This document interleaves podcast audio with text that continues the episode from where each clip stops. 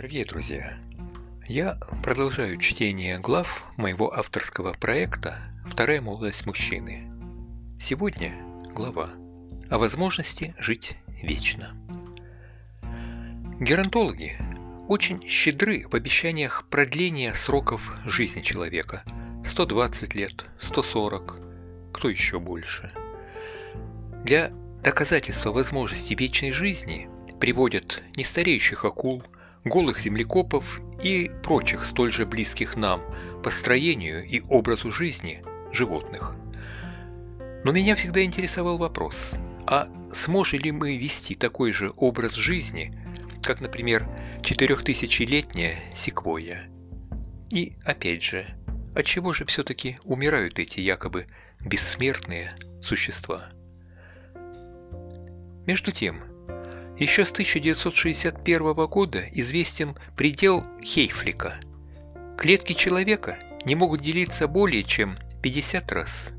Исключение – раковые клетки. Они бессмертны и могут делиться бесконечно.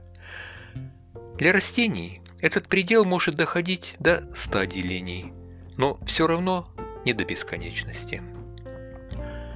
Этот закон отрезвил и сторонников клонирования – в клонах клетки помнят количество предыдущих делений и преодолеть его не могут. Человек, как биологический вид, рассчитан на 35-38 лет, после чего поддержание его жизнедеятельности без дополнительных мероприятий становится проблематичным.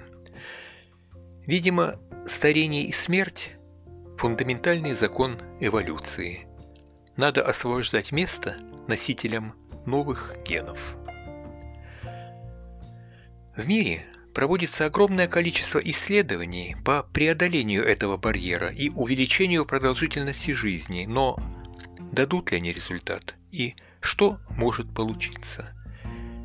Понимают ли исследователи, что в эволюции ничего не происходит случайно, и если вечная жизнь не запланирована – то на это есть свои веские причины. Как ни странно, но от простого увеличения сроков жизни общество в целом только проигрывает. В развитых странах бурно растет количество домов для престарелых и лиц с неизлечимыми возрастными заболеваниями, старческой деменцией, болезнью Альцгеймера и прочим. Геронтологи отмечают, что уже сейчас количество возрастных заболеваний растет быстрее продолжительности жизни. Если эта тенденция сохранится, то к каким социальным и медико-биологическим последствиям это приведет? Кто, как и на какие средства будет содержать этих людей?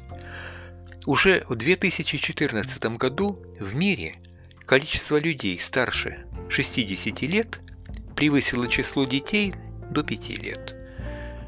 Что же будет лет через 20-30, если учесть, что сроки жизни людей в развитых странах уже превышают 80 лет? Уход за престарелыми, не могущими обслужить себя, невозможно механизировать. Тут нужны человеческие руки, обученный персонал? Будут ли это родственники, которые сами скоро будут нуждаться в уходе? А кто будет производить материальные ценности, необходимые для самого суще существования цивилизации? Я считаю, что само понятие геронтология как направление по увеличению сроков жизни должно быть дополнено или заменено дисциплиной несколько иной направленности – антиэйджингом, наукой о продлении молодости, предотвращении старения.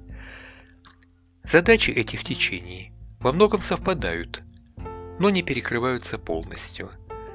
Для геронтологии главное – продление жизни любой ценой и в любом состоянии, вплоть до растительно-подобного – для антиэйджинга же главное – повышение качества жизни. В идеале – сохранение ее характеристик на уровне, примерно 40-летнего возраста.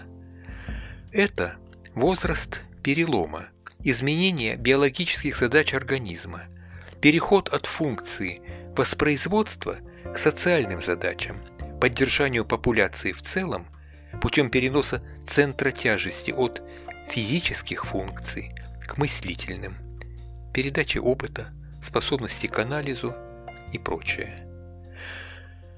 Возможно, некоторые принципы антиэйджинга, большее стремление наслаждаться жизнью, получать благо от нее, даже ценой нарушения канонов ЗОЖ, отсутствием строгих ограничений, несколько сократят, сократят продолжительность вашей жизни. Но подумайте, что бы вы предпочли?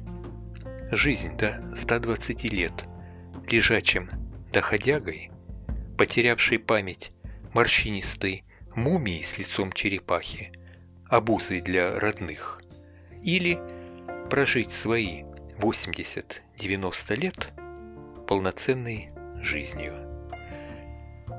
Я буду рад выслушать ваши мнения на Инстаграме, Фейсбуке, в Дзене.